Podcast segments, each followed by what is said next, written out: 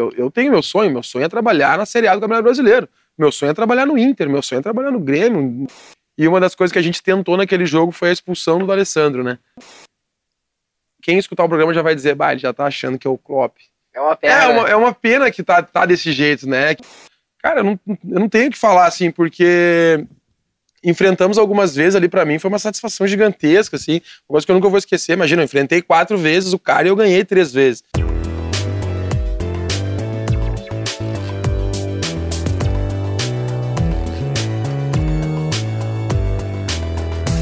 O Olhos Papo está no ar, sejam todos muito bem-vindos a mais uma edição do nosso podcast, que vocês sabem muito bem, é sempre gravado no Rocket Club, esse bar tão diferenciado e sensacional aqui em São Leopoldo. E antes de apresentar o nosso convidado, sem mais enrolação e delongas, eu preciso fazer aqueles pedidos super necessários para que esse projeto siga caminhando com as próprias pernas, que é o que te inscreve no nosso canal, dá o like, ativa também o sininho, a notificação para saber quando tem conteúdo novo, quando tem vídeo novo, acompanhar nós e ao mesmo tempo dar uma fomentada no nosso conteúdo, comenta aqui também, é bastante importante para que a gente consiga ir buscando pessoas mais diferentes e plurais, que tem sido até agora esse norte né, do nosso projeto, que tem mais de um ano, que tem eu aqui na apresentação Matheus Beck, tem Anderson Cabelo na produção, também o nosso querido Guilherme Biteco, Matheus Giuseppe, agora Bruno Barreto, nosso querido uh, responsável pelos cortes do nosso canal também, ele que está lá no Caixa Preta, está aqui conosco no Olhos Papo, então tem toda essa equipe por detrás desse sonho que a gente está fazendo, 100% independente,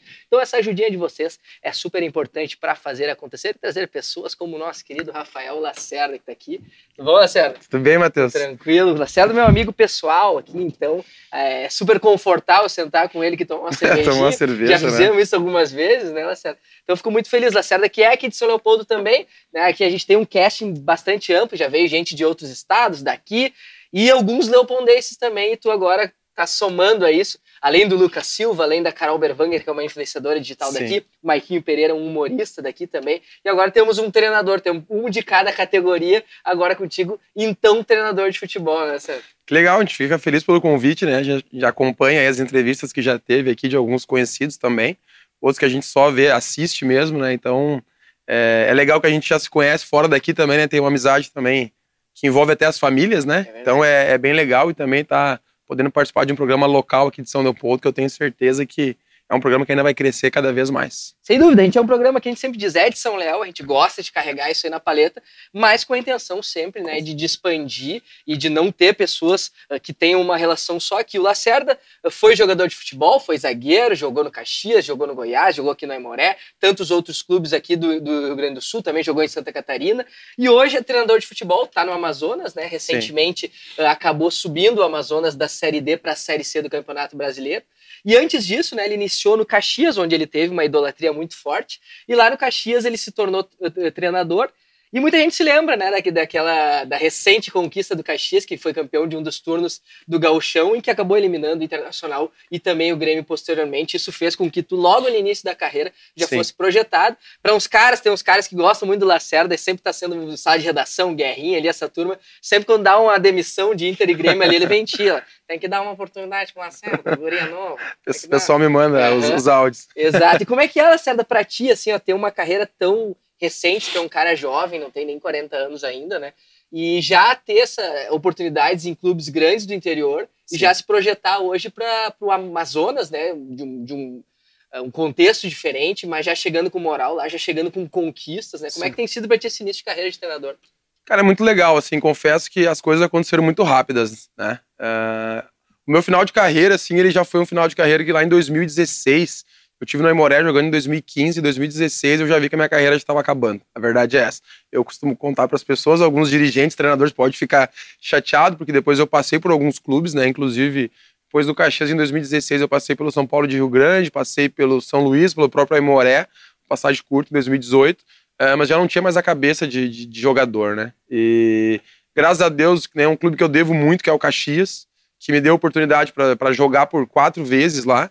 E aí, em 2000, final de 2018, eu estava no Aimoré e eu recebi o convite para ser auxiliar técnico, né? E quando eu recebi o convite, foi uma coisa meio inusitada, porque eu tinha um contrato com o Aimoré ainda para jogar o Campeonato Gaúcho de 2019, né? E o salário era muito melhor do que de um auxiliar técnico, né? Uma proporção aí quase oito vezes mais alto do que eu tinha como auxiliar. O salário de auxiliar era, era muito pequeno, não pagava nem as contas lá de casa.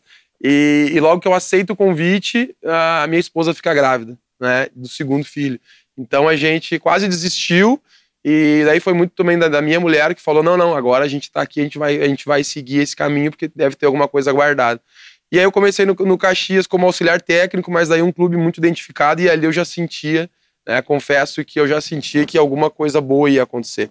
Né? Então, depois de sete meses como auxiliar técnico, uh, eu recebo o convite. Às, às, vezes as coisas acontecem uh, sem a gente esperar. Né? O Caxias é eliminado de uma, de uma Série D, vai disputar uma copinha que o Caxias, por exemplo, nunca disputa. Se tu levantar aí, o Caxias nunca disputou, e naquele ano eu me lembro que tem um diretor, o ex-presidente, não vou me lembrar o nome dele agora, me fugiu o nome dele. Uh, ele vai e confirma a participação do Caxias na competição. Toda a diretoria do Caxias não queria. Eles iam cancelar, só que a federação falou que se o, se o Caxias não disputasse, seria multado, poderia até correr alguns riscos de galchão ou de brasileiro e acabou disputando, e aí a verdade foi essa, né? Não tinha quem colocar como treinador, os caras falaram, vamos colocar o Lacerda, já tá aqui, me deram um aumento de 500 reais, né? Bem significativo no meu salário, e a gente fez uma competição legal, assim, não foi, a gente chegou às semifinais, foi eliminado por, por Pelotas, e teve uma troca de presidência, assumiu uma presidência que está no Caxias agora, com o Paulo César, que agora saiu de presidente e virou auxiliar, virou vice de futebol mas era uma, era uma direção que ainda não tinha certa experiência dentro do futebol. Eu acho que se tivesse uma direção mais experiente, não teria me efetivado. Né? É, a verdade é essa no futebol, tem que falar a verdade. E, e, eu fui efetivado, e aí as coisas, as coisas aconteceram. Né? O primeiro ano foi muito bom, a gente conquistou o título do primeiro turno. Uh, Clube do Interior, enfrentamento contra Grêmio, né? quatro vezes, a gente venceu três. É, depois a gente não conseguiu acesso na Série D, acabamos renovando. Fiz um outro ano bom no Caxias também, onde a gente ficou de novo semifinalista. Tive a passagem pelo Aimoré, uma, uma passagem que altos e baixos, não foi uma, não considero que foi uma passagem muito boa, né? Avalio, avalio assim, acho que eu queria fazer o algo a mais e eu não consegui, acho que eu fiquei na média dos outros treinadores e eu não era esse meu objetivo, eu queria ter feito algo a mais, infelizmente não consegui. E agora o Amazonas, né, uma coisa que Fui no escuro, a verdade é essa, sem conhecer, sem saber, mas graças a Deus eu fiz a escolha de ir porque mudou completamente tudo agora, né? Não esperava que ia ter, encontrar o que eu encontrei lá, então é, uma, é, uma, é, uma, é um início de carreira de três anos praticamente, curto, né? Pouco tempo, mas já bastante, com, uma, com, muita, com, uma, com coisas intensas, com coisas que mas eu tenho certeza que é recém o início, né? Tem muita coisa pela frente ainda. E tu falou, eu, gosto que tu sempre, em todas as entrevistas que tu dá, tu é sempre super sincero. E o Sobs já gravou aqui com a gente. E é um cara que também não esconde que ele não tem nenhuma saudade do tempo de jogador de futebol. Né? Eu, eu via do Sobs, é, muito legal. E ele sempre é um cara, assim, ele joga muito limpo, assim, e ele sempre fala disso. E eu acho que tu também, né, não tem muita saudade. Zero. O que que era parte, a pior parte, digamos assim, de ser jogador? Porque tem muito glamour, né, em volta disso. O jogo, para mim. O jogo? O jogo. Cara, eu não tenho, eu não tenho assim, ó, tanto que até os atletas, eu, eu tenho uma relação muito boa com os atletas. Os atletas sempre falam, pô, eu sou muito sincero, né? Uh, porque assim, Matheus, eu. Dos, vamos começar lá de trás, né? Dos meus amigos que eu tive, vamos dizer assim, na feitoria, que é o nosso bairro. Sei lá, na feitoria eu tinha, podia citar o nome dos, dos meninos aqui, o Fred, os Thiagos, os Vini, o Vinícius, o Pablo, enfim, vários. Eu não era o melhor deles eu sempre fui o pior dos, dos, caras. Eu joguei na escolinha do Havaí, eu nunca fui o melhor. Eu joguei na escolinha do, do, do Aimorel, eu nunca fui o melhor. Eu joguei na escolinha da, do Juventude, eu nunca fui o melhor. Eu consegui me, me tornar jogador muito pelo sonho do meu pai. E pela condição também, a gente nunca teve uma condição financeira boa. Meu pai sempre foi, a gente foi classe média baixa. Mas o meu pai sempre trabalhou, então ele sempre teve uma condição de não de eu não precisar trabalhar. Então, quando eu fiz ali, eu jogava mais por isso, por todos meus amigos jogavam. E quando eu vou, chego nos 18, que é onde a galera. Agora tá mudando, né? Tá começando a trabalhar mais cedo. Mas quando bateu aquela galera do 17, 18 anos, cara, todos esses, teus, esses amigos que eu citei tiveram que começar a trabalhar. E o meu pai não. E o meu pai, não, tu vai continuar atrás do teu sonho, atrás do teu sonho. E era o meu sonho? Era, mas era mais o sonho do meu pai. Não, meu pai nunca me obrigou. Uhum. Né? O sonho era meu, claro, mas ele nunca me obrigou. E eu me lembro que com 18 anos, 19, eu fui dispensado do Brasil de Farroupilha. Né? Então eu venho para casa, venho trabalhar na empresa do meu pai com 20 anos, Hoje, quem é que vai estar tá tentando futebol com 20? E aí eu recebo o convite do Sapucaense, que é um clube que, infelizmente, eu acho que não tem mais volta. E eu digo assim: o Sapucaense me formou como homem, como cidadão, nem foi como atleta, né? Foi dali que eu saí pro Caxias. mas o Sapucaense vai e me oferece um salário que eu ganhava com o meu pai três vezes mais. E eu não queria. E o meu pai falou: não, tu vai ir porque, eu, porque se tu precisar, o pai vai te, te, Uhum, te ajuda. te ajudar. Então, assim, o que, que eu gostava do futebol, que é uma coisa que eu gostava do dia a dia, eu gostava da- das amizades. Eu sou um cara, ah, pessoal, ah, no futebol só tem trairagem. Tem muita trairagem, mas tem muita amizade. Eu, eu sou um exemplo que eu tenho muito amigo no futebol, né? Amigo, amigo, né? E então, assim. então, eu, eu, eu, eu gostava desse dia a dia, eu gostava dos dias dos treinos, eu gostava da resenha, eu gostava da viagem, eu gostava da concentração até hoje. Eu sou um dos poucos treinadores que concentram. No Caxias, do cara, não, mas ninguém um treinador concentra. Não, mas eu concentrava até nos jogos em casa, eu gosto da concentração, eu gosto dessa rotina, mas, eh, eu gosto da liderança, de falar na roda. Quando eu era jogador, eu, eu, eu tinha o prazer de, como capitão, falar na roda, mas no momento do jogo, porque daí eu não era bom, né? E hoje eu não tenho vergonha de falar. Quando, até quando eu não me virei treinador, eu tinha muita vergonha de falar que eu não era um bom jogador. Tem vários caras que me falam, ah, Renato, tá exagerando. Eu não era um bom jogador. Pro Aimoré eu era. Pro Caxias eu era. Pro Joinville, onde eu joguei, eu era. Mas aí quando eu batia num Goiás, eu não era. Não joguei, né? Quando eu fui no Paysandu, quando eu fui na Portuguesa, é, eu não consegui jogar, entendeu? Então, o que eu gostava era do dia a dia, da resenha, da rotina, da- das brincadeiras, das festas. Quando o cara era solteiro, poder dar uma saída, poder tomar uma cerveja. Essa parte, é, esse eu sinto falta. Eu E, sinto e falta. tu falou do- de- dessa época de, de Goiás. A gente entrevistou o Yarley. Foi um cara que tu tava É. contigo no elenco É, do, quando tu tava. no Goiás, né? Sim. Tu fez parte de um grupo Sim. muito forte de Goiás. Né? Quem mais que tinha lá? Walter, Ricardo Goulart, Egídio, Arley Goleiro. Hernando, não? Hernando, Sacha, Sacha, Renan Oliveira. Tolói, não? Tolói eu peguei, eu fiz um jogo com o Tolói, de companheiro de zaga, e aí o Tolói foi pro São Paulo, concentrei também com ele uma vez. ah, mas o momento, assim, é aquilo que eu falei. Lá pro Goiás já não servia, mas eu ajudava muito, cara. Ajudava muito nos. Né, o Enderson Moreira, que foi o cara que me levou, teve um determinado momento. Eu me lembro que o Enderson até me cobrou, pô, não tô vendo Lacerda líder falando. Eu ainda falei, professor, eu não jogo, né? Ele falou, ah, mas não é só os que jogam que são importantes, né? Então, esses caras ali, o Yarley, um cara. Eu peguei, pena que eu peguei o final da carreira dele, né? Mas como líder, assim, um cara sensacional. Ele tá, acho que ele tá tentando agora como treinador, Como treinador, né? como Eu tenho certeza que tem muito perfil. Não sei como que é o dia a dia, assim, mas em termos de perfil, é um cara 10, sensacional. Mas tu entendia que tu, tipo, tinha uns caras melhores que tu, tu Total, ficava de boa, não, não te incomodava nada. não jogar. Nada, a gente brincava. Cara, aquela série B, até eu peguei o Walter agora no Goiás, brinquei com o Walter, né? Eu até falei, pô, eu contei pro pessoal do Amazonas, porque eu vivi uma situação bem, bem, bem ruim, porque eu, eu, eu cheguei no, no Amazonas e o Walter tava lá. Mas eu tava num período de sair, então, assim, eu fiz parte também da saída do Walter do Amazonas, né? E até eu brincava com o pessoal, pô, a comissão falava, você acha que é fácil pra mim eh, ter que liberar o Walter? O Walter foi o responsável, eu tenho vergonha de falar, foi o responsável por me ajudar a comprar o meu primeiro apartamento. Porque o Walter, na época do Goiás, a gente recebeu um prêmio muito alto, Subiu né? da Série B, né? Subiu pra série, B, pra série A, né? Da, Série B pra, da B pra... E eu sempre falei, você acha que é fácil pra mim ter que liberar o Walter, sendo que foi o cara que foi. O Walter foi artilheiro, melhor jogador, então. Ah, eu entendia naquele. Bom, naquela época era tranquilo. E, era- e eu até brincava, cara, é bom ser reserva no Goiás, né? Eu encontrei o Marcelo Segurado, que é o executivo do Caxias agora. E a gente comentou sobre isso, né? A gente brincava, pô, era bom ser reserva. Não... Eu brincava muito com o Sacha, o Sacha era reserva. Aí é perfil totalmente diferente. O Sacha revoltado que não jogava, porque é muito. que eu acho o Sacha muito bom, né? É. E, e aí o Sacha não jogava, muito brabo, e eu feliz no banco, né? E eu brincava com o alemão, eu falava, alemão, cara, nós não estamos nem se expondo aqui. Amanhã o envelopezinho do bicho tá lá. Mas o Sacha, prova é que olha a carreira que ele tem, né? Ah. Tá um, no Atlético, mas daí estamos falando de outro nível. Eu era muito de boa, assim. Mas sabe o que tu falou? Eu sempre pensei, quando eu tava em roda de amigos, eu sempre falei, meu, se eu fosse jogador, pra mim a melhor coisa é isso aí. É tu fazer parte do grupo, tu tá... É como tu tá agora na Copa do Mundo e tá no banco lá, meu, sem É. a responsabilidade de jogar, de resolver. Claro. É o Dani Alves hoje, entendeu? É o cara que tá, mas ele teve uma carreira, claro, inquestionável. Claro, não dá nem pra. Mas, mas hoje, só dele tá, e eu imagino que é a importância da liderança dele, né, cara? Ele foi por isso. Ninguém.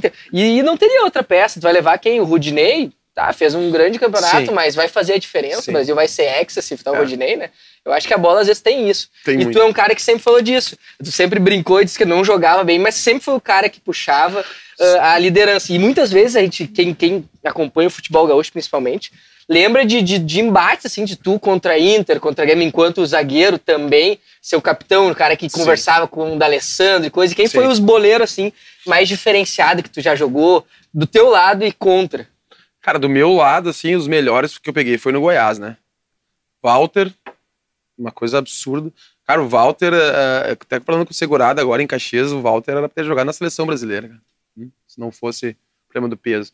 Mas lá no Goiás, Walter muito acima, Ricardo Goulart muito acima, tanto que depois né, ficou na China aí anos.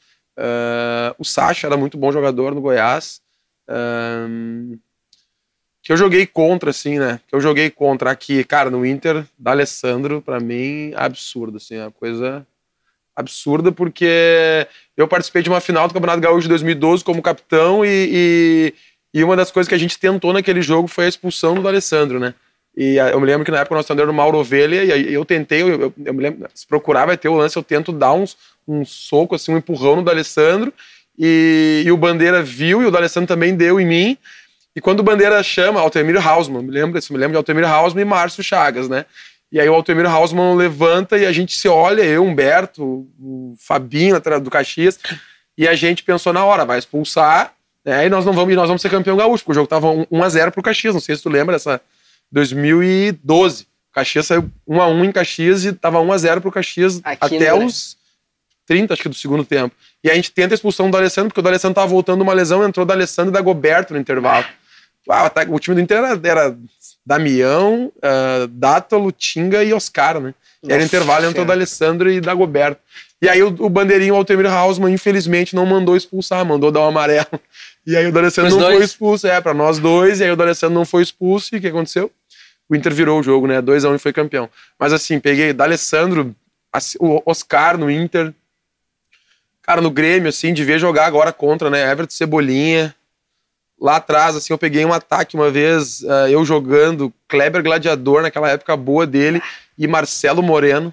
Eu não ah, sei nem como a gente ganhou do Grêmio, porque lá em 2012, como jogador, a gente também ganhou do Grêmio nos pênaltis. Então, assim, até nós brincava, cara, como que a gente conseguiu ganhar? Eu, eu e o Jean, zagueiro que tava no Imoré uhum. aqui, a dupla de zaga era eu e o Jean, e o ataque era Kleber Gladiador e Marcelo Moreno, né? Então, é inacreditável pensar que eu marquei os caras, né? Tipo... Não tem como imaginar. E tu tinha alguma, alguma. O índio, né? Ele vai e roda em, em podcast e ele fala de, de muita coisinha que ele fazia cara, pra tentar eu, segurar os caras. Uhum. É, não, é, que algumas coisas não dá pra falar. Dá pra falar ou não? Que ele Aqui fazia. Tá liberado. Não, não, porque ele falou. Ele falou não, mas ele fez contra mim. Ele falou de apertar o. Apertar, Chico, isso aí, isso aí. Fez contra claro, ti também. Claro. Ele contou assim no podcast que ele fazia. Verdade pura. Na, na, nessa mesma final de 2012. Cara, o índio era absurdo, cara.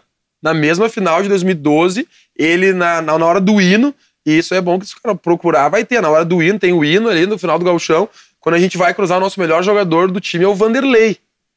Né? 2012 é que tu é mais novo, né? 2012, quando vê a gente tá passando cumprimentando o jogador, a fila para. O que é que tá acontecendo? Tava o índio abraçado no Vanderlei. Por quê? Porque rolou um papo que o Inter estaria de olho no Vanderlei e no Caion. Então o índio parou para falar com o Vanderlei que se o Vanderlei jogasse bem, que ele não ia pro Inter, porque ele já estava acertado com o Inter, aquela coisa toda. E resumindo, o Vanderlei não jogou nada. Sentiu nosso melhor, nosso melhor jogador, não jogou nada. O que o Índio falou para ele, não sei, acho que ele acreditou que ele ia pro Inter, né? E essa questão aí, o Índio me marcava individual. Eu marcava o Índio e o Índio me marcava nas. nas... Naquela época não tinha muito zona, né? Era uhum. tudo individual. Então eu, quando ia pro ataque, o Índio me marcava e ele fazia isso. Ele pegava, falava: Que isso, cara? Ele brinca, né, com os caras, né? Ah, é grande, é pequeno, né? Aquela coisa toda. E passa a mão e tenta passar a mão, e aí começa a conversar contigo, pô, como tu joga bem, como isso, como aquilo. As histórias do Índio são todas verídicas. O Aloysio, Aloysio Schlapa falou esses dias, não sei se chegou a ver num podcast, hum. que ele disse que ele tava um dia assim, jogando contra o Índio, sabe qual que era o zagueiro mais foda que jogou dele? Ele falou, meu, o índio não tinha, ele era doente mental. É. Ele falou. Ele disse, uma vez eu tava. Bom, né? é, ele disse uma vez eu tava mastigando um chiclete assim, e o índio falou, meu, dá um pedaço aí desse chiclete.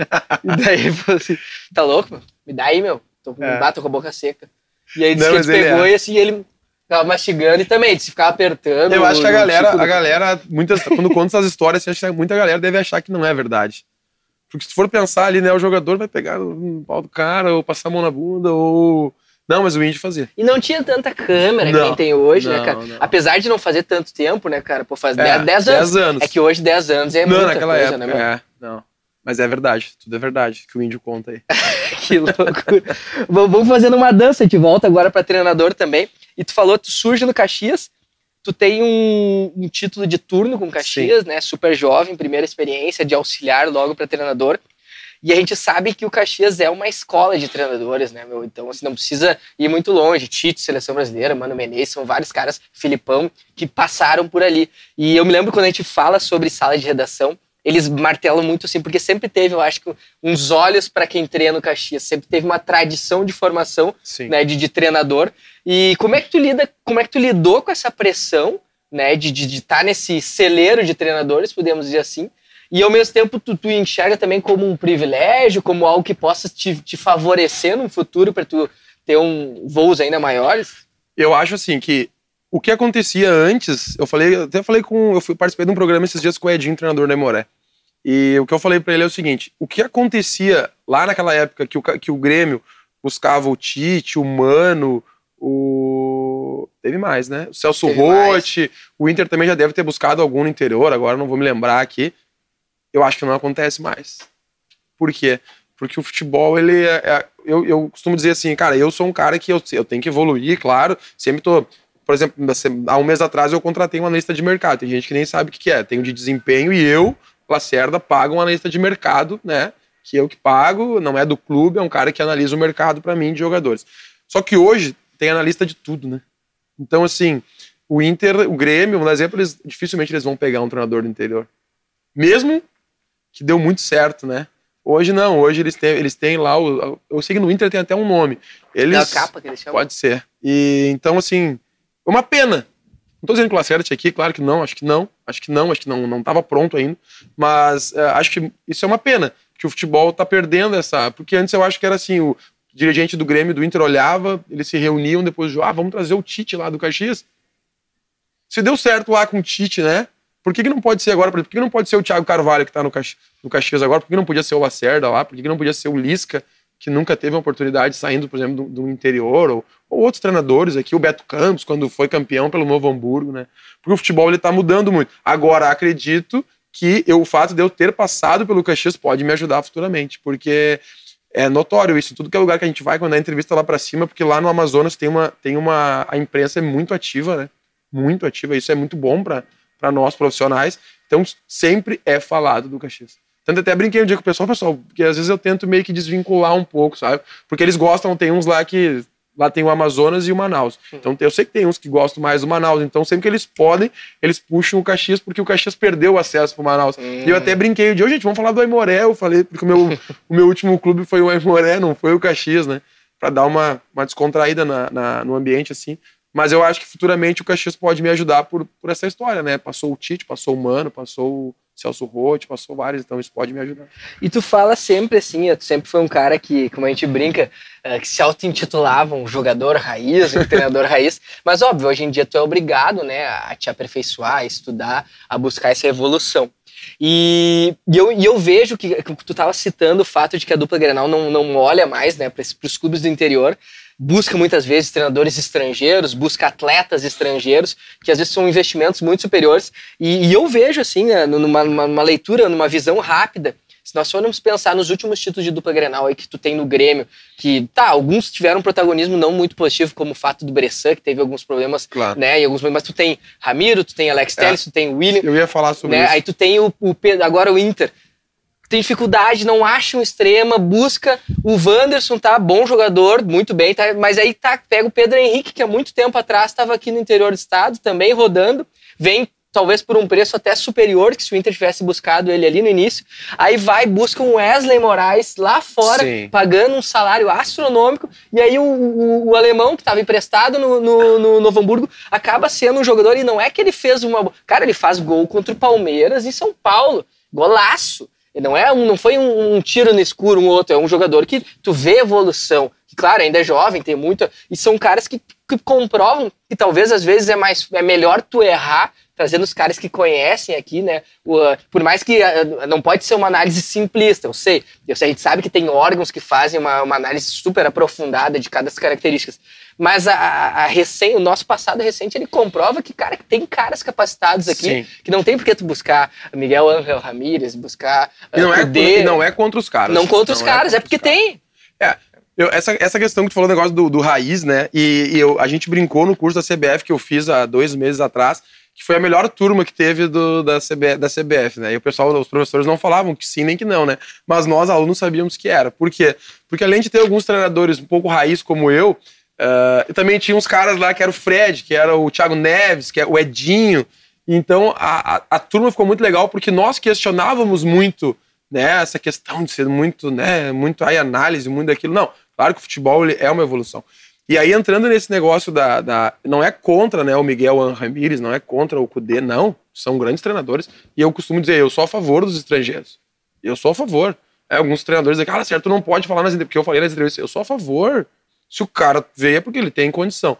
Agora, tu citou um exemplo de, de um cara que foi. Né, nem vou falar do Ramiro, que deu certo no Grêmio. Cara, muita gente, ah, o Bressan deu errado. Cara, tem pessoas que acham que sim, acham que não se não tivesse o VAR, não teria acontecido aquele pênalti lá, né? Não, teve, ali, teve é... outras coisas, né? Mas assim, daí o Ramires, o, o Ramiro, o retorno que deu, né? Alex Telles. William depois né? o William. Esquerdo. Aí eu digo que nem o alemão agora, cara. Cara, o cara tava no Novo Hamburgo. O Amazonas tentou contratar ele, meu presidente contou que tentou contratar ele por causa do Novo Hamburgo. Aí, tipo assim, aí o Inter. Então, assim, eles também vê essas coisas boas, né? Só que eu acho que, infelizmente, tá perdendo isso sabe? Tá perdendo porque e aí aquilo que eu digo assim, será que será que o esse analista novo, será que esses, esses centros que tem, né? Como é que é o nome que tu falou? O capa, é, é capa, o cabelo, né? é o capa, né? O cabelo trabalhou no Inter ali. E eu não tô, mano, não tô falando mal. Sim. Bem pelo contrário, porque, cara, meu sonho, sim, meu sonho, eu, eu tenho meu sonho, meu sonho é trabalhar na Série A do Campeonato Brasileiro. Meu sonho é trabalhar no Inter, meu sonho é trabalhar no Grêmio, em algum clube da Série A. E eu tô, e eu tô buscando isso. E é claro que eu não tô criticando. Agora, será que esses caras que estão ali analisando ali o mercado e tal, será que eles entendem muito mais do que aquele vice-presidente que já está há 40 anos na bola, que uns falam que é ultrapassado? Mas aí eu te pergunto, quem, é o, quem foi o cara que contratou o Tite? Quem foi o cara que contratou o Celso Rotti? Que a galera hoje fala de Celso, mas o Celso, é. né? Quem foi o cara que contratou o Mano Menezes? Aí esse cara de 40 anos, naquela época dele não era ultrapassado, por que isso, né? Então... Não, um Joel Santana, que hoje claro. virou uma, uma, uma, piada, mas é, poxa, tu vai, é, vai, vai é. discutir a carreira. O, cara, o Vanderlei Luxemburgo que se tornou. Tem caras que pela idade se tornam personagens, mas não tem como tu apagar o legado. Eu, eu só acho que tu não pode é, é, não, não olhar mais pro interior, né? E, cara, o Inter, eu fiquei muito feliz do Inter, assim, ó, porque, pá, primeiro que eu tenho relação com o Pedro, eu sei que o Pedro é colorado, né? Então, assim, o sonho do Pedro era. O Pedro, eu me lembro que. A última vez que o Pedro. Teve uma vez que o Pedro me ligou, foi. Eu nunca me esqueço, foi 2015. Eu tava na portuguesa. E o Pedro, depois a gente pode até confirmar com ele, mas acho que ele teve uma proposta do Curitiba, ou da Chape, alguma coisa assim. E ele, nós no WhatsApp ali, não sei se estava na Suíça ou na França, ele queria vir e eu falei: não, cara, fica aí, cara. Fica, fica aí fora, né? Ganhando teu dinheirinho, que tu quer, né? Não, não, fica aí e tal. E ele não veio. Só que eu sei que ele tinha vontade de jogar no Inter. Né? Só que o Pedro já podia ter vindo pro Inter, pro Inter muito antes. E eu me lembro que teve uma vez que ele teve para vir agora, um ano atrás, ou um dois. Ano atrás, foi. E eu vi que a repercussão não foi legal, né? A galera toda meio dizendo, bah, mas não jogou em lugar nenhum, bah, não sei o que, não sei. Então, assim, o, que legal que o alemão deu certo, né? Então, assim, tomara que eles olhem, pô, será que no Gauchão no ano que vem, será que vai ter necessidade de buscar um jogador lá, não sei, ganhando 400, 500 mil, será que não é melhor? Não tô dizendo que tem que levar cinco jogador da Imoré, cinco do Novo Hamburgo, não, não é isso. Mas tem bons valores, cara. Tem e fazer o que foi feito, nós voltar um pouquinho mais no tempo, a gente falou sobre esses jogadores do Grêmio, Ramiro, coisa que tem ali no Inter, aquela safra de intercampeão da Libertadores 2006, tu tinha Perdigão, tu claro. tinha Edgley, tu tinha depois o Edmilson também, claro. foram vários bons jogadores claro. que deram retorno, inclusive alguns de, de negociação, Com né? Com certeza. E, e são investimentos. O próprio Índio, que nós falamos, também é um cara que Índio, veio é. aqui do Juventude, né? depois ele, ele já tinha ido pro Palmeiras antes, já tinha, acho que ido e voltou pro Juventude, acho que foi Eu um acho que assim. foi. Acho tinha que ido foi. e voltou, é, e tava jogando aqui e né? depois veio é. pro Inter, né? Então, uh, e, e que nem tu falou, a gente sempre diz, né? A gente sempre discute isso. E tu, desde o início, quando a gente conversava, tu falava, ah, tu buscava no início, quando tu estava ainda começando, fazendo a transição, um, um, auxiliar técnico que tivesse essa visão mais Sim. estudiosa para com a tua visão complementar de campo. Sim. E tu falou sobre sonho de treinar Inter e Grêmio, obviamente a gente almeja sempre, né, claro. no, no, topo das nossas carreiras. Eu falo para os guris, esse nosso projeto, hoje ele é, eu considero embrionário ainda, mas é o sonho. A gente tem cara puxando a frente aqui, o Duda Garbi hoje é o maior, né? Claro. Hoje ele saiu de uma RBS, tem um, um, projeto gigante, assim, a nível nacional, um cara que viaja, tudo que é lugar. E eu acho que a gente pode, daqui a pouco, chegar ali na, na, borda dele e, e, ocupar esse segundo espaço que hoje no Rio Grande do Sul ainda não tem. Com certeza. Sabe? Então esse é, esse é o meu sonho. Eu, é um sonho barra objetivo E tu falou em treinar a Série A, é teu sonho, e tem também o sonho ali adiante de seleção brasileira? Cara, eu digo assim, ó, a gente. É hoje em dia, o cara tem que ter muito cuidado com o que fala, né? Uh, se tu me perguntar lá certo, assim, tá bem que tu não perguntou, então eu já vou me adiantar que daí ele não vai perguntar, não vai perguntar, né? Qual que é o teu treinador que tu tem como, como, como, como, espelho. como espelho? Se eu responder para ti que é o Klopp, quem escutar o programa já vai dizer, bah, ele já tá achando que é o Klopp. É uma pena. É uma, é uma pena que tá, tá desse jeito, né? Que, que o mundo virou disso aí, né? Tipo, eh, tem gente que vai dizer, ah, o Matheus já quer ser o Duda Garbi. Não, ah. meu. Tu tem que almejar, tu tem que almejar claro. a ser mais que o Duda Garbi. Com certeza. E tem, de repente tem né, mais potencial do que isso. E não tô desmerecendo ninguém. Uhum. Só que tu tem que sonhar. É a mesma coisa que eu falo do. do cara, quando eu tava. Eu, quando eu fui trabalhar no Caxias como auxiliar, né? Uh, eu fui louco de aceitar o salário que me ofereceram. Só que eu digo, se não fosse a minha mulher falar, não, agora nós vamos ir. Cara, o salário que eu ganhava no Caxias não pagava a prestação do meu apartamento. Então, assim, o salário de professora da minha mulher que que bancava as coisas. A minha mulher, então, até o professor que no Brasil não é bem pago, né? A, a, minha mulher, por um momento, sustentou a casa, porque o meu salário de auxiliar por sete meses não dava conta. Então, assim, uh, tu tem que almejar, né? Então, assim, eu, nem digo para os caras da comissão, o que que eu, quando eu fui para Amazonas, que eu vi que a coisa era boa, porque eu não sabia. Quando eu vi que era bom, eu falei, velho, vai ser aqui. Vai ser aqui o nosso trampolim. Vai ser aqui. Quando eu vi que estava muito bom, eu falei, vai ser aqui que nós vamos ficar no que vem foi um sonho, cara. É que se você soubesse como foi o início no Amazonas, é, todo mundo sabe que é um clube que né, pagou uma prêmio, prêmio alto, aquela coisa toda. Mas ninguém sabe como foi o início lá. Me apresentei num gramado sintético. Né, mas eu sonhei com acesso, eu sonhei ali. Só que a gente trabalhou demais, cara. Trabalhou demais, demais, demais. Então, assim, eu sonho. Só que o meu, meu sonho hoje, claro, eu, eu digo que é, tu tem que colocar metas na tua vida, assim como eu falo pros jogadores, né? Pequenas metas, né? O meu sonho, para lá, sério, qual que é o teu sonho? Meu sonho é entrar na seleção brasileira.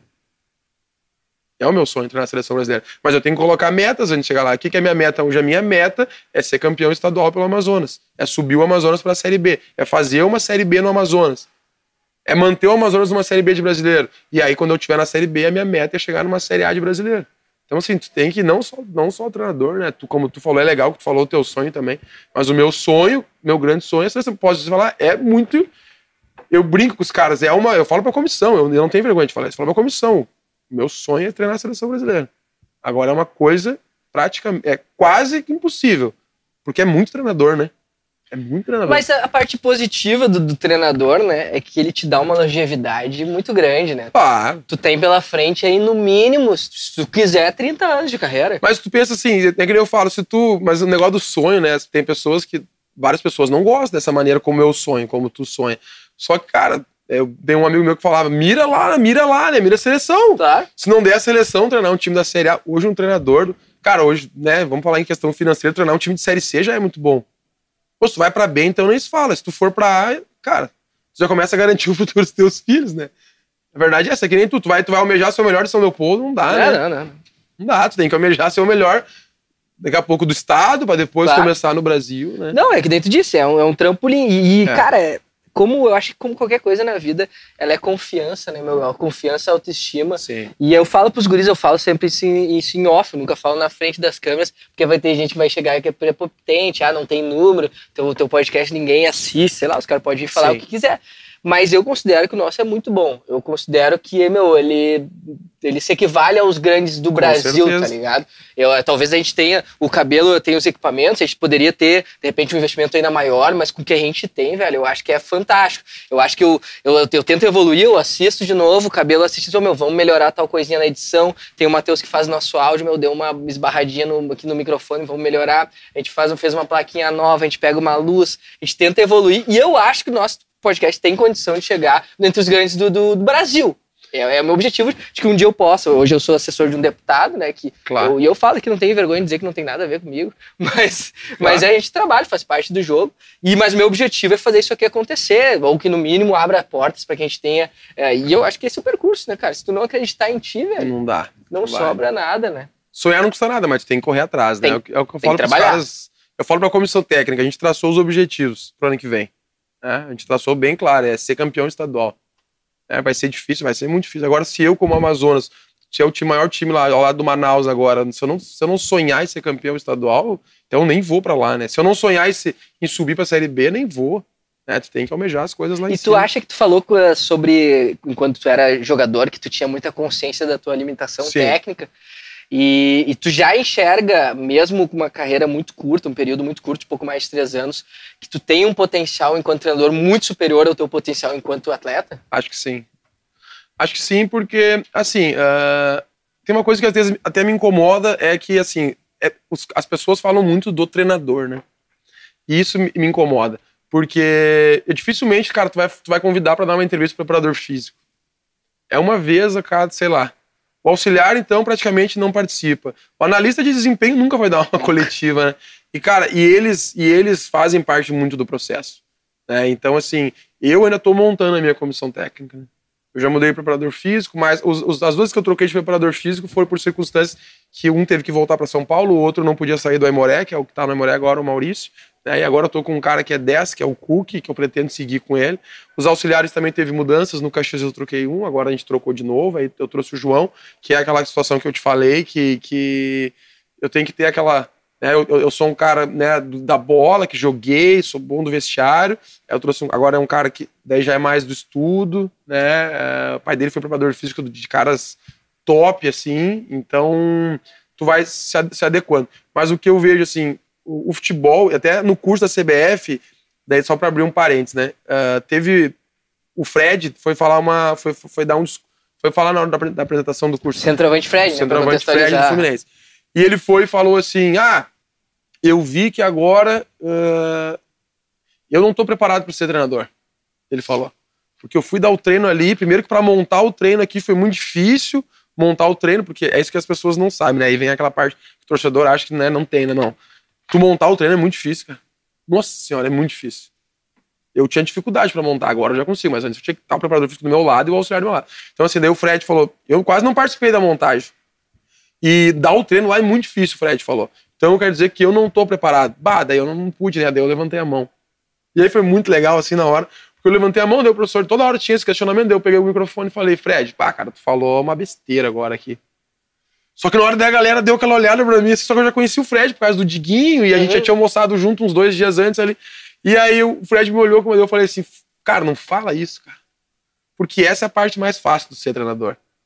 Eu brinquei, eu brinquei, cara, faz que nem eu falo com a minha comissão. Tu quer dar um treino de transição ofensiva, bota no YouTube. De transição ofensiva, vai aparecer 20 treinos ali. A parte mais difícil do treinador, o Fred tem, que é a gestão de pessoas. Daí eu falei, cara, tu tem, a, tu tem a melhor parte, gestão de pessoas. E daí é o que eu falo do meu caso, né? Daí o Fred brincou, fez um coraçãozinho assim, né? Depois eu falei pra ele, cara, não fala isso. Falei pra ele. E aí é o que eu acho do meu, do meu potencial, né? Eu, ah, porque eu tenho que saber que, cara, o negócio da montagem do treino, ela vem muito do auxiliar, muito do preparador físico. Análise do adversário eu praticamente não participo, é o meu analista que me passa.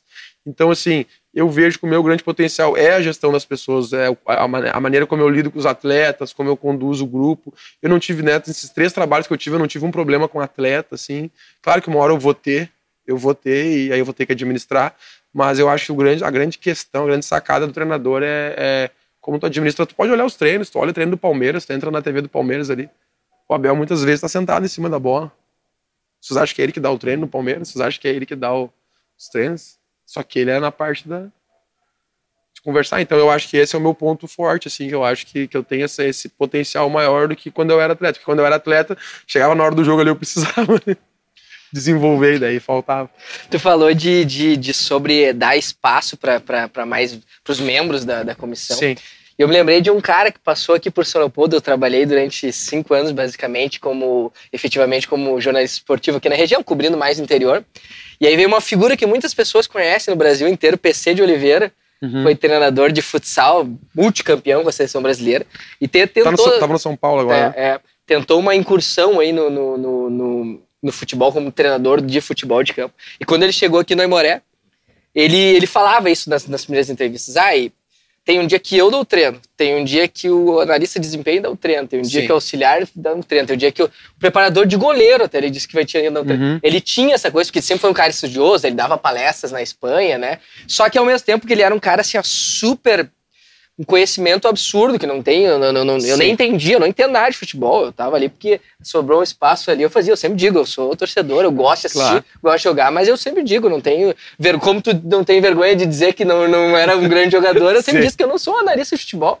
Eu sei fazer uma análise básica ali, fazer o feijãozinho com arroz. Claro. Então eu não discutia com isso. Mas ao mesmo tempo que nem tu falou, eu acho que eu tenho um pouquinho de senso de conversar com os caras, talvez extrair na conversa, até aprender, né, com claro. os caras que realmente conhecem de futebol. E ele era um cara que não tinha esse jogo de cintura. Inclusive, várias vezes foi super grosseiro, assim, comigo. Uhum. E, e, mas eu, eu creio que ele, que ele plantou para ele mesmo, acabou não tendo né, uma, Sim, uma continuidade sequência. no futebol pelas essas relações que ele teve. E aí, toda essa introdução para falar do PC de Oliveira, que foi um bosta comigo, e para lembrar, para citar de um cara que eu sei que tu admira, que tu falou que o Fred falou que não sabia dar treino, e muita gente disse que o Renato não sabe dar treino também, uhum. mas ao mesmo tempo elogiou a gestão de pessoa. O que, que tu acha do Renato? Para mim, ele é fera. Fera. Não tem como fazer o Grêmio jogar o que o Grêmio jogou naqueles, naquele período todo. E achei muito legal que agora o Felipe Luiz, né? Porque quando o Felipe Luiz fala, né? O lateral do lateral. Flamengo. Tá é, galera, 200 anos Se vai, o, de repente, o Gabigol falar, a galera já acha que, né? Ah, não, não. Foi na bruxaria. É, daí o Felipe Luiz falando, né? Parece que a galera dá uma respeitada maior. Cara, eu não, eu não tenho o que falar, assim, porque enfrentamos algumas vezes ali, para mim, foi uma satisfação gigantesca, assim, uma coisa que eu nunca vou esquecer. Imagina, eu enfrentei quatro vezes o cara e eu ganhei três vezes. Eu não tô dizendo que ele é minha referência como treinador, não é isso. Eu gostava do jeito que o, que o Renato jogava. As minhas equipes, a, a, o Aimoré a gente não conseguiu, mas o, o Amazonas e o Caxias, eu jogava mais ou menos com o mesmo perfil, com dois volantes construtores, como sempre foi o Grêmio teve, com o Mike, com com Arthur, Arthur Matheus Henrique em algum período. Darlan, tempinho É, também. Darlan. Teve outros ali, né? E, então, assim, no Aimoré a gente não conseguiu manter esse modelo, porque daí não, não, não, os jogadores não eram do mesmo perfil. Mas, assim, o cara falar do Renato, cara, daí acho que acho que vira um pouco de clubismo também. Uh, acho que a parte reverente dele, né? Mas ele pode ser reverente. O Lacerda não pode, né, cara? Mas o Renato pode. Daí tem, tem a gente que não gosta, tem gente que gosta de ter mais seriedade, de, de. Deve ser isso, mas, cara, dizia que o Renato, cara, um tempo atrás a galera falava que tinha que ser na seleção brasileira, né? Quando ele vai pro Flamengo, né? Todo mundo pensava que era o último ele, degrau até. Pra ir pra seleção brasileira, mas isso aí é normal. E aí, de repente, é o ônus que ele paga, assim, por ser um cara muito verdadeiro, por, por falar umas verdades por brincar, e daí a galera fala assim, ah, não tem mais brincadeira no futebol. Pois é, mas daí quando tem um cara que brinca, o pessoal não gosta. Daí eu vi uma entrevista um dia que ele falou, ah, o Cristiano Ronaldo fez o gol de pé, mas ele também fez. Aí uns já acham que ele é boleirão. Pô, o cara fez uma brincadeira, né? Sim, óbvio eu... que ele não tá se comparando ao cara. Não vou dizer que eu sou fã dele, mas eu admiro muito ele, assim. E, e o que eu posso dizer para vocês, assim, eu, eu tenho muitos amigos jogadores, então, claro que eu perguntei. Porque eu me incomodava escutar. Ah, o Renato, Perguntei para alguns, perguntei para cara que trabalha dentro do Grêmio. E todo mundo fala que é, é, não existe isso.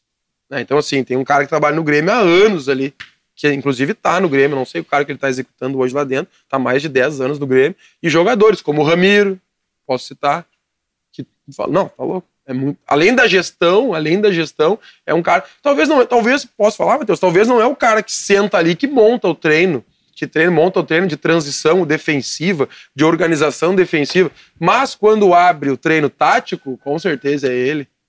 O cara que, que faz a mudança é ele. Né? Não é o treinador que precisa da ajuda do auxiliar para fazer uma substituição, porque hoje precisa muito da ajuda do auxiliar lá de cima. O Renato, com toda a experiência que ele tem, com certeza é ele que faz a mudança. O Ariel sempre me dizia, ele dizia, oh, Matheus, eu não entendo nada de estudar, mas eu tenho a leitura de tem jogo. Tem a leitura de jogo, perfeito. Ele disse, eu joguei perfeito. bola, eu joguei com os o Ariel melhores. Subiu, o Ariel é. subiu o Emoré naquele ano ali contra, acho que foi contra o Ipiranga? Contra o Ipiranga de O Ipiranga com muito mais investimento, é. e o Emoré naquela situação ali, e aí, eu tava no estádio naquele jogo do acesso ali, e aí vai falar o quê?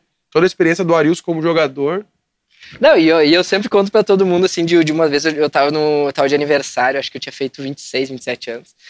Aí o Arius falou assim, o que idade tá fazendo? Aí eu falei, 26, 27, ele falou assim, onde eu tava nessa época? Eu tava no eu acho que é o Valladolid, da Espanha. Deu, ele falou, sabe contra quem que eu, que eu estreiei, Matheus? Eu contra quem? Barcelona. Nossa Senhora. Aí eu, qual Barcelona dele? É, aquele Barcelona, Luiz Henrique, uh, Frank de Boer. É que o Arius, foi, de verdade, Não, né? Overmars. verdade, é. E aí, até quando é que foi? Acho que eles tomaram três, ele nem tocou na bola. Ele disse, fora as ameaças. O cara, ele falou, cara, foi de verdade. Foi de verdade. É Libertadores verdade. na paleta, com protagonismo. O Arius tá em Santa Catarina agora, tá né? Em Santa Catarina. Série A, é verdade. Legal. Ele é um cara, inclusive, quando ele foi na... Eu também é um cara que eu conheci, né, no futebol criei uma amizade quando eu vou a Santa Catarina, tomo uma cerveja com ele lá.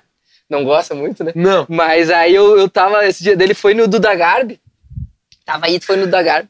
E eu peguei e mandei uma mensagem, falei, tá de sacanagem comigo, né? Eu falei, tá de sacanagem, tu vai no cara ali não vai gravar comigo. Mas tu é o melhor de todos, tu é o melhor, ele, é que é só tu dizer a hora, não ele sei contou, quê, não sei se ele contou pra ele te contou a história da época do Grêmio, se ele pode, pode contar, não dá nada, da comida e da cerveja ou não? Não. E eu brinco muito com isso hoje com os caras, não com os jogadores, né? Sim. Acho que para algum jogador já devo ter falado, devo ter contado, e eu sei que o Arilson não vai ficar bravo de eu falar, mas o Arilson contou uma história uma vez que ele tava no Grêmio, eu acho que foi o Filipão e tal, e ele tava um pouquinho, tava começando a dar uma engordadinha, assim, aquela coisinha que não tava.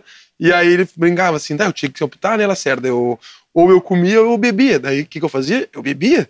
Mas daí quando chegava perto do jogo, né, ele se alimentava bem, aquela coisa toda e conseguia jogar. Daí eu brinco com os caras hoje. Quando o cara tem que escolher, o cara escolhe, ou bebe ou come, que né, os dois engordam muito. Os dois juntos, não dá. E a gente falou sobre, até pra não, pra não deixar de, de, de fazer essa questão, a gente falou sobre o Arilson, um cara que também jogou em time grande. A gente Sim. falou sobre a tua incursão no Goiás, e que tu dividiu ali a zaga com o Hernando, um cara que foi pro Sim. Inter, o Rafael Tolói, um cara que foi pra São Paulo, hoje seleção da Itália, Sim. né? Então, e pra ti, chegou a bater na trave, pintou alguma oportunidade de ir pra um clube Inter, Grêmio, enfim, não sei, algum outro clube de Série A? Cara, teve, uma, teve acho que tu já tinha te comentado já sobre isso, né?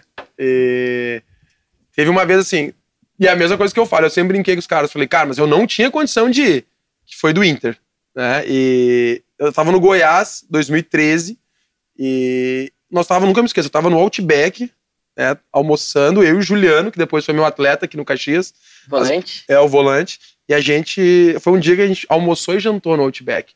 A gente almoçou, as mulheres foram fazer o passeio lá no, no shopping Flamboyant. E nós ficamos ali, né, tomando um, um choppzinho. E no meio da tarde tocou meu telefone. E era o Cebola. Andrei Lopes, agora o que tá no Palmeiras, né? Auxiliar técnico do Palmeiras. E, e o Andrei falou: Olha, sério, como tá e tal? Eu falei: Ah, tô bem, tô aqui no Goiás, mas, né, nunca imaginei que, o que seria. E ele falou: Sério, eu queria ver contigo tua situação do teu contrato, porque eu tô aqui no Inter com o Dunga, era o Dunga na época, e nós estamos precisando de um zagueiro. Eu falei, ah, ele vai perguntar de alguém, né? Tu indicar. Pra me indicar, sei lá. Daí ele falou, não, mas é, é de ti e tal. Daí eu falei, não. Falei, não. E eu tava meio com o chope na cabeça, aquela coisa toda. Daí ele falou assim, não, eu só queria saber se tu tem interesse, porque nós estamos indo pro Uruguai. O dia tava fazendo um amistoso, uns amistosos, tava, foi Copa das Confederações na época. Tinha Copa das Confederações, então tava meio parado o brasileiro. E aí ele falou, vou te ligar à noite, porque isso, porque aquilo. Eu falei, não, beleza. Liguei o telefone e falei pro Juliano, Juliano, Cebola, mas deve estar louco, né? Deve estar tomando cerveja que nem a gente. E aí, para tentar resumir, assim, aí me ligou o Dadá, que era um preparador físico, não sei se tu conhece, trabalhou no Inter, tava no Grêmio na época, na comissão do Luxemburgo, e ele disse, cara, nós estávamos numa...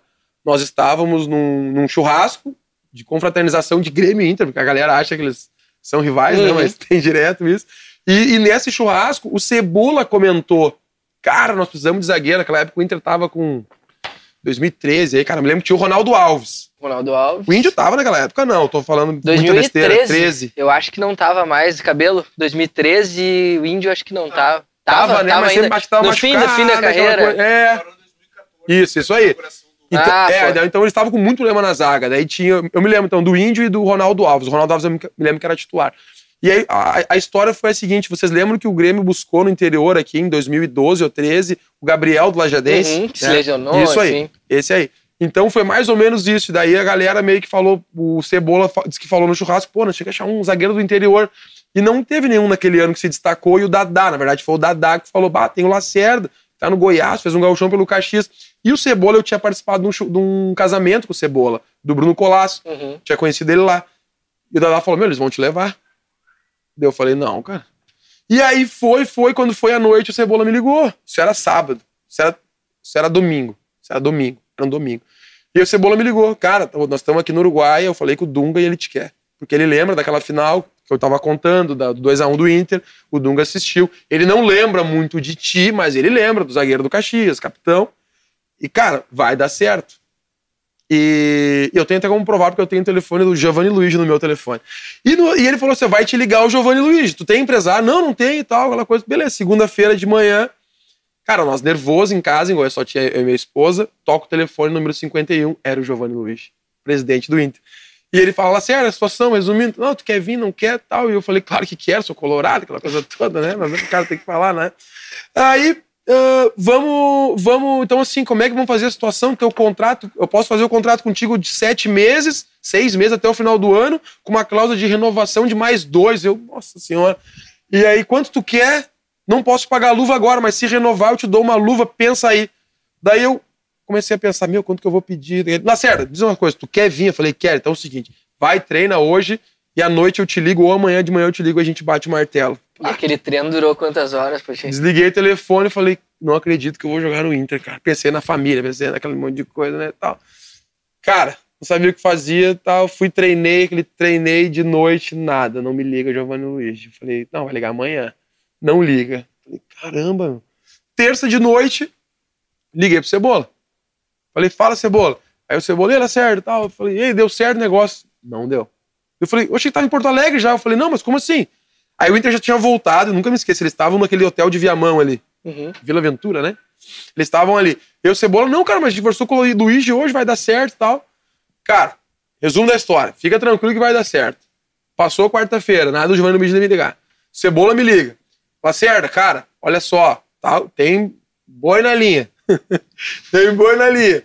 E aí o que aconteceu? Uh, apareceu o nome de outros zagueiros. Eu me lembro perfeitamente. Kleber, um zagueiro da Ponte Preta que apareceu, foi pro Corinthians. E aí o Cebola falou: ah, não, o, o Dunga não quis a contratação dele. Pô, eu falei: caramba, ele não quis o Kleber da Ponte Preta pra querer o Lacerda, mas só que ele viu o Lacerda jogar, né? uma coisa toda. E cara, e a coisa não andava, e a coisa não andava, e aí foi quinta-feira, e aí foi sexta, e eu falei, cara, vou ter que botar um empresário na jogada. E eu liguei pro Cebola, eu não vou falar o nome do empresário, eu tentei, vou falar um, tentei ligar pro Jorge Machado, mas o Machado estava na Rússia. Na época eu falei que o filho dele estava na Rússia, eu lembro de toda a história. E aí eu tentei botar um outro empresário que conseguiu o contato com o Giovanni Luiz e tal. Só que assim, o que, chegou para mim, eu não tenho que, que que eu nunca me esqueço do dia do sábado. Sábado, treino do Goiás, nós tinha folga no domingo, nós sentamos numa banheira. Na banheira de, de... de gelo. É, não, não acho que não, não era gelo. de gelo, acho que era hidro mesmo. E aí nós estávamos sentados ali, o Hernando, o Hernando veio e me falou, pô, Lacerda, queria falar contigo uma coisa, queria a tua opinião. E aí eu falei, claro, daí o Hernando falou, Lacerda, eu tenho duas propostas. E são dois times que tu conhece bem. Eu falei, qual? Grêmio e Inter. Daí eu, sério, o Inter te ligou? Dele, sim, sim, o Inter e o Grêmio. E daí eu falei, cara, daí eu contei a minha história pro Hernando, né? Daí o Hernando, não, eu vou pro Grêmio. Eu falei, não, não, cara, não, não, não. Esquece que o meu negócio não andou, não, não, não deu certo. Então o que eu sei assim foi que o Giovanni, é, que o Giovanni não, que o Chumbinho vetou a contratação. Né? Depois a gente. Porque, cara, foi uma coisa assim que. Eu me lembro do Renan, então, goleiro. o diretor executivo lá do é, Inter. É. Então, assim, é, eu me lembro do Renan, o Renan goleiro, que hoje é treinador uhum. do Barra, sub-17. O Renan disse, cara, é inacreditável tu não ir pro Inter porque o Dunga te quer. E daí o Renan falou, cara, vamos tentar fazer contato com alguém e tal. Daí eu falei, gente, não é. Bateu no chumbinho. Renan tava lá no, no, no Goiás, no Goiás, Goiás. Contigo. E eu contei pro Renan pra ver se o Renan podia me ajudar com algum contato, só que, cara, o Dunga, naquela época, o Inter tava num momento já turbulento ali, o Dunga já não era mais aquele. O, já não tava como o cara do Inter, né? Não era mais o, né? E, e o Dunga não teve força, assim, não tinha como brigar pelo Lacerda, sim, né? Sim, sim. Vamos ser sinceros. E aí acho que envolve também outras coisas, né? Porque com o Lacerda ninguém ia ganhar nada, né? O Lacerda ia vir pelo salário dele, né? Que não era salário tão alto, maior que o do Goiás, com certeza. E Aí o Hernando veio com um contrato muito melhor, muito, que envolveu aí longo. longo de dois, três anos. O Goiás, o Inter deve ter pago alguma coisa pro Goiás e, e não deu. Mas é, então assim, eu nem conheço o Chumbinho, até encontrei ele uma vez no campo da Imoré, tava junto com meu amigo, teu amigo também, Lucas Silva. E eu ainda brinquei, cara, eu vou ali falar com esse cara, porque foi esse cara o responsável de eu não ter ido pro Inter. E o Lucas Silva, na época, não deixou eu ir, cara. Mas assim, dizendo, o futebol tem muito disso, né? E eu tô dizendo uma coisa que chegou até mim, né? Que o Chumbinho não, uhum. não quis, né? Só que aí tu vê como. nem foi. Tu, talvez não foi, mas tu vê como que pode, né? O treinador te quer e tem muito isso no futebol, cara. Aí então as pessoas não sabem, às vezes, a coisa, por que, que não dá certo, por que, que cai, por que, que é rebaixado, porque às vezes o treinador quer um jogador, só que o executivo não quer, ou o presidente não quer, entendeu? Então, assim, cara, é, é, não chega a ser uma frustração, porque eu também acho que eu não tinha condição nenhuma técnica de jogar no Inter. Mas quantos que a gente já viu não, também que não claro, tinha, né? Claro, né? Claro, quantos. Mas assim, é, é tri... eu fiquei mais triste, eu me lembro que na época eu falava, pô, imagina que, que, que, tanto se fosse Grêmio, se fosse Inter, né, cara? Acho que pra qualquer menino do, do, que, jogou, que joga futebol no Rio Grande do Sul, imagina tu jogar no Grêmio. Na base, eu acho que já deve ser uma, um orgulho muito grande, mas imagina eu ter vestido a camisa do Inter, né? Então, assim, não chegou a ser frustrante, não atrapalhou nada a minha carreira, mas é, bateu bem na trave. O Renan, eu, eu, nunca me esqueço da frase do Renan, cara, é inacreditável. O Dunga. Te querer e tu não ir. O cara que foi campeão do mundo, representatividade te queria e tu não foi. Mas não era para ser, né? É verdade, de repente pode como treinador ali adiante, Deus né, né, cara? É. E a gente citou, citou durante um período da tua vida em que tu estava iniciando como treinador e a tua esposa foi quem segurou as pontas de casa, né? A esposa do Lacerda, Flávia, ela é sobrinha do meu tio, irmão Sim. do meu pai, Rodrigo. Então aproveitar o ensejo para mandar um abraço, um abraço pro Rodrigo, toda, pra né? Flávia, pra Leda, pro Dudu, irmão da Flávia, cunhado do Lacerda, grande parceiro, pro Paulo, pra todo, Pedrinho também, toda pra essa família. gurizada família toda, muito grande, Silvio, né? família muito grande, italianada da melhor qualidade, a gente sempre é tem uma cervejada, churrasco e muita conversa, muita risada. E eu passo por uma pergunta, por um momento que a gente tem aqui, que ele se chama Olha Isso, é um quadro em que as pessoas, antes eu, eu, eu, eu pedia para que as pessoas indicassem algo, alguém, alguma experiência, que seja um filme, que seja uma viagem, que seja. O Alex Bagé veio aqui indicou que as pessoas façam uh, terapia, uh, tem gente que veio falou de série, tem gente que falou de filme, mas eu acabei mudando um pouquinho, olha isso, para ter essa, esse link com Olhos Papo, que é o seguinte: tá muito longe disso acontecer, tá, Lacerda? Uhum. Mas quando tu partir desta para uma maior, que eu, eu digo assim, aquela, aquela bem clichê mesmo, assim, o que, que tu quer que esteja ali do, do lado do teu caixão, como a gente sempre diz, assim, ah, do lado lá eu vou querer que, ou não que seja escrita uma coisa, mas que as pessoas que vão estar ali, que, que certamente amigos, familiares que vão estar ali claro. naquele momento, que está muito distante, repito, né? O que que tu quer que lembre? O que que tu quer deixar aqui, né? Que a gente falou sobre oportunidades, sobre experiências, e agora, antes de, de, de, de tu, enquanto tu pensa nisso, eu sempre digo e converso com os amigos assim, o quanto a, as experiências, claro que a gente quer sempre bem, ser bem sucedido, ganhar claro. grana para ter tranquilidade de fazer as tuas coisas, de ter teu lazer, mas no final das contas as experiências, né, cara, o contato que tu tem com gente fera, a viagem que tu faz, o, o rolê que tu dá, a pessoa que tu conhece, Sim. isso fixa muito mais do que, sei lá, o primeiro carro zero que tu comprou. Eu tenho certeza, meu, melhor momento da tua vida, tu vai pensar numa coisa que aconteceu, claro. né? Então, uh, o que que tu quer que lembrem de ti, de Rafael Lacerda, como Cara, deixa eu ver aqui. É, é uma pergunta bem complexa, né? Assim, o, o que. Não sei se eu vou conseguir responder bem a tua pergunta, assim, mas o que eu queria que de, deixar assim, cara, é que. Hum, das pessoas aproveitarem mais as pessoas que, elas, as que eles amam, sabe? Uh, não sei se eu, se eu, vou conseguir explicar bem, assim. Uh, num contexto, assim, às vezes a, a gente se apega muito a questões materiais, né? Mas infelizmente a gente precisa hoje tu não consegue sobreviver. É, uma, é, uma, é, até uma discussão que eu tinha muito com a minha mãe, com a minha sogra, né? Que ela fala, ah, tu pensa muito no dinheiro, mas é que hoje, infelizmente, a gente vive num mundo que precisa ter dinheiro, né, cara? Pra tudo, né? Claro que a, a, o dinheiro não vai te dar saúde, mas pode ajudar, né? Então, assim, uh, lembrar do Lacerda, assim, assim, esse cara mais família que eu, que eu me tornei, sabe? Porque, de repente, antes eu não era tanto. E tanto, até uma coisa que eu costumo dizer pra minha, pra minha falei pra, pra Flávia várias vezes, né? Que, às vezes, eu até direto assim, aparecem uns videozinhos assim, né, que, de um cara falando, cara, tu escuta o áudio do teu pai, aquele áudio lá de quatro minutos, não sei se tu já viu esse, esse não vídeo, vi, né? Não. E daí o cara responde pro cara, tu escuta o áudio de quatro minutos do teu pai? Daí o cara fala, não. Daí eu falei, cara, escuta. Escuta porque tu vai sentir falta, né? E, e eu na minha vida, assim, eu tenho muita falta do meu pai, né? Que eu perdi meu pai quando eu tinha 26 anos, né? Foi 2012.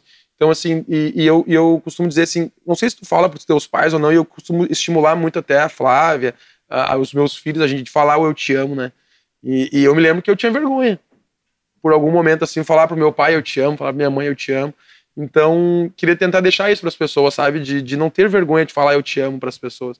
Porque o meu pai, assim, eu tinha vergonha, mas antes do meu pai falecer, eu conseguia dizer para ele pai, eu te amo. Quando eu vi meu pai, pô, eu te amo. Eu abraçava meu pai, eu te amo. A minha mãe, hoje, quando a gente se liga, às vezes eu não falo, mas geralmente a gente fala, eu te amo. Porque depois que tu morre, cara, aí não vai adiantar mais, né? Então os meus filhos, até eu brinco com a minha, com a minha, com a minha mulher, né? A gente fala muito eu te amo, muito eu te amo, muito eu te amo, muito eu te amo. Mas eu acho que tu tem que fazer isso agora enquanto é vivo, né? Porque depois que tu já foi, então assim, o meu pai eu tenho não alegria porque eu queria que ele estivesse aqui, mas assim, de, antes dele morrer eu consegui mudar isso. Porque tu tem um receio, né? E não é, acho que as pessoas têm que se libertar disso. né? De, de falar eu te amo mais. Então, assim, se eu pudesse deixar alguma mensagem assim, para as pessoas próximas, é, é, sobre isso, né? Sobre valorizar a tua família, de poder falar eu te amo para minha irmã, de falar eu te amo para meu pai, para minha mãe, para meus meus filhos. Eu não sei se eu consegui responder a tua pergunta, mas é. seria, ser, uh, vamos dizer assim, deixar o amor, né? O amor que é, claro que tem as questões materiais, mas o amor é uma coisa que precisa ser mais exaltado nos dias de hoje, principalmente do que a gente está vendo hoje aí fora, né, cara, envolvendo tudo, né? Desde o futebol, que tem pessoas que brigam, a política, que é uma coisa que as pessoas brigam, estão brigando cada vez mais. Não, perfeito, respondeu sim. Respondi porque, bem. E, e, uma resposta aqui diferente das que vieram até agora. Sempre sim. tem um, pensamentos distintos e é uma, uma, coisa muito legal dessa coisa da valorização da família. Sim. E que nem tu falou, às vezes a gente tem até uma parada, talvez nós, assim, como homens, tem uma educação de, é, ah, meu, é, tu tem que ser é. o machão, tu não pode falar. Eu acho que sim. Tá ligado? Tipo, ah, tu é frouxo ou tu é muito macio, porque tu fala é. determinadas coisas. E às vezes a gente demora pra, pra desconstruir essa parada, né, cara? Sim, exatamente. Mas perfeito, Rafael Lacerda, muito obrigado, meu irmão, por ter aceitado, ter trocado essa ideia que de isso? férias aqui do Amazonas, tá aqui pela região, reencontrando teus amigos, tirou um tempinho para trocar uma ideia com a gente. Muito obrigado mesmo, Lacerda, por ter topado. Agradeço o convite, para mim é uma satisfação. Uh... E assim, é, é, é, legal que a gente fica na torcida, né? Nós estávamos agora, e até quando a gente foi sair, que a gente tá nessa. Sendo com a família, tô na casa da minha mãe, né? Porque a gente mora em Caxias, e agora a gente tá passando uns dias aqui em São Leopoldo, agora vamos dar uma viajada. E antes de sair ali, a minha mãe perguntou: onde é que tu vai? Que eu não tinha falado pra minha mãe que eu ia no programa, e daí eu comentei com ela, né? E não é puxando teu saco. Daí eu ainda falei, daí eu falei, ah, eu vou no programa ali do Matheus, do Olhos Papo. E até comentei, ah, não é tanto de esporte, até brinquei que uhum. acho que quando tu traz a galera mais influenciadora para vocês é muito melhor, né, para vocês, porque vocês talvez atraiam mais gente. E aí, aí a Flávia ainda comentou, né, minha esposa, pô, o programa dele é legal porque a gente vê o programa, né? E aí eu falei para mim, eu falei assim, não tô puxando teu saco, eu falei, cara, eu acho que esse guri vai que é tipo assim, aquela coisa, vai decolar, né? É, eu, eu, eu, tenho esse sentimento de ti, assim, do programa de você, sabe? Porque tu vê que é muito bem feito, né? Então, assim, para mim é uma honra, porque, volto a dizer, talvez acho que entrevistar o Lacerda ou, ou quem tu entrevistou o Lucas Silva ou algum outro atleta, talvez não vai dar um engajamento tão, né, bom para vocês, mas o fato de vocês nos convidar é uma satisfação, é, para mim é uma satisfação porque eu tenho e torço, né? Torço que também, e também é que eu digo, se eu não treinar a seleção brasileira, ou eu não treinar a Série A, ou eu não treinar a Série B, cara, eu tô super feliz treinando a Série C. Eu sou feliz treinando a Série. Eu era feliz treinando o Aimoré. É, treinando o Aimoré na Série D, com toda a dificuldade. Eu era feliz. E tenho certeza que se tu não conseguir atingir, tu vai continuar sendo uma, claro. uma pessoa feliz. Mas agradeço o convite, e pode ter certeza que a gente, a minha, a minha família, e também que parte dela também é a tua família, a gente torce Sim. muito pelo, pelo teu sucesso, pelo sucesso das pessoas que estão ao teu lado. Obrigado, obrigado. Uma honra ter essas tuas palavras. E é exatamente o que tu falou, cara. E, e é um momento que eu sento aqui, que eu troco uma ideia, a gente toma uma cerveja. E é que nem tu falou, eu me sinto feliz. E, cara, é, a ideia é justamente essa pluralidade, tá ligado? Eu quero, como já veio tu da, do futebol, como já veio o Yarley, o Sobis, o William, lateral direito, já veio o Lucas Silva, mas a gente trouxe influenciadores, a gente trouxe o Babu, que foi Big sim, Brother, sim. a Bárbara Heck. Mas eu acho legal isso aí, sabe? Porque eu já trabalhei, hoje eu trabalho com política, que eu só tenho que falar de política. Eu trabalhei uma época no esporte que eu só podia falar de esporte. Cara, eu acho que as pessoas elas são, vai além, né, do claro. que onde elas trabalham. Então, eu, a, a proposta do projeto sempre foi essa pluralidade e abranger todos os, os, pontos. E porque tem muita gente com histórias diferenciadas e às vezes não é nem sobre a questão de ter número de seguidores ou não. Claro. Meu, é sobre a, a, vivência, sobre o que as pessoas, o conteúdo que as pessoas carregam e esse é o nosso objetivo sempre. Claro. Obrigadão, Lacerda. E depois a gente tá saindo daqui, vamos encerrar, fechar as contas aqui. Né? Lacerda vai comer uma lasanhazinha lá em casa. Seu Rogério, grande fã do Lacerda também, meu pai, tá preparando lá pra nós, vai, vai esperar com ela no forno e uma Prontinha. geladinha tá na, tá na geladeira lá também que eu tô sabendo. Obrigadão, Lacerda. Obrigado a vocês que vieram até aqui. E você sabe, chegou até o fim, não tem desculpa. Te inscreve no nosso canal, dá o like, assina aqui também, aperta o sininho, assina nossas notificações, acompanha nas redes sociais. Isso é super importante para que o projeto permaneça vivo, para que a gente consiga permanecer investindo as nossas forças, energias e também grana, porque a gente está botando aqui uns pila aqui para fazer render ali adiante, para que a gente consiga atingir ainda mais pessoas nesse Rio Grande do Sul, nesse Brasil, que sabe, outros, outros países também a gente ambiciona o maior. Obrigado, vocês sabem, toda segunda-feira, a partir das 20 horas. Tem vídeo novo no nosso canal. Acompanhe nas redes sociais, acompanhe o Lacerda também, o Amazonas. Tem uma pitada de gaúcho lá pro norte do país. Um abração, até, até semana que vem. Valeu!